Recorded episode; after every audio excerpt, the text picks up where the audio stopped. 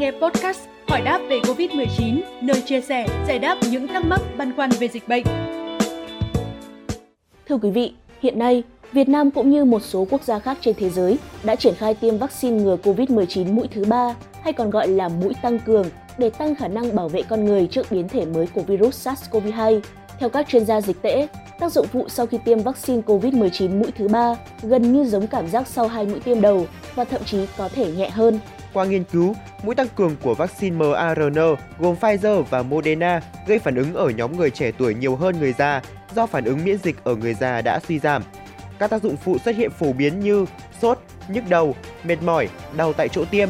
Một số người sau khi tiêm mũi 3 cũng sẽ gặp phải các triệu chứng khác như tiêu chảy, nôn mửa, đau cơ, đau khớp. Tuy nhiên, hầu hết các biểu hiện này đều ở mức nhẹ hoặc trung bình. Các tác dụng phụ thường sẽ xảy ra sau vài tiếng tiêm ngừa, chúng không kéo dài và thông thường sẽ hết trong khoảng từ 3 đến 5 ngày. Ngoài ra, một số người tiêm vaccine mũi 3 cũng cho biết rằng họ có triệu chứng nổi hạch ở vùng nách, dưới cánh tay. Mặc dù phản ứng này xuất hiện rõ rệt hơn mũi 1 và 2, song nó không quá nghiêm trọng.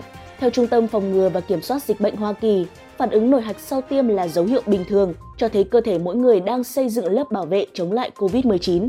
Mặc dù có thể có tác dụng phụ, nhưng việc tiêm phòng vaccine mũi thứ ba ngừa COVID-19 là cần thiết, nhất là đối với các đối tượng cao tuổi hoặc làm việc trong những môi trường có nguy cơ cao.